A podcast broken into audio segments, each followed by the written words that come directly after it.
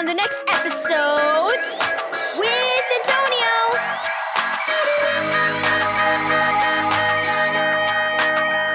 Thank you, Keys for Kids Ministries, for this daily devotional. Soul food. Read John 6, verse 32 through 40. Mrs. T opened the front door that was as wide as her smile. Come on in, Grace and Bella. I'm pleased you could come. Bella stepped into Mrs. T's house after her mother. Her mouth began to water at the tantalizing smells. Tanya, thank you for having us over, Bella's mom said with a smile. Mrs. T gave Bella a squeeze. It's my favorite calling from God, getting to know people by inviting them into my home. He's blessed me so much, and I want to spread that blessing around like butter on a flaky biscuit. Bella sat down at a table loaded with food. You made all this? I sure did, Mrs. T nodded.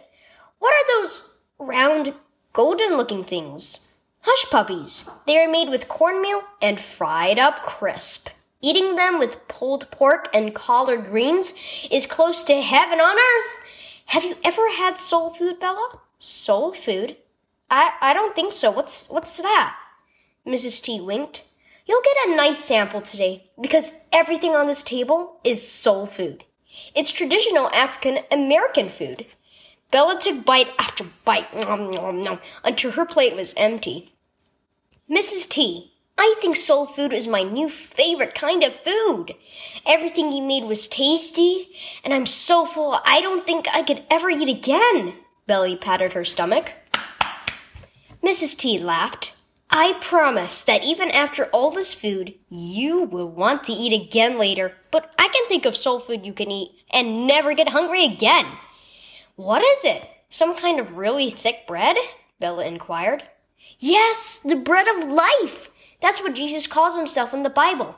Whoever comes to him will never hunger or thirst again.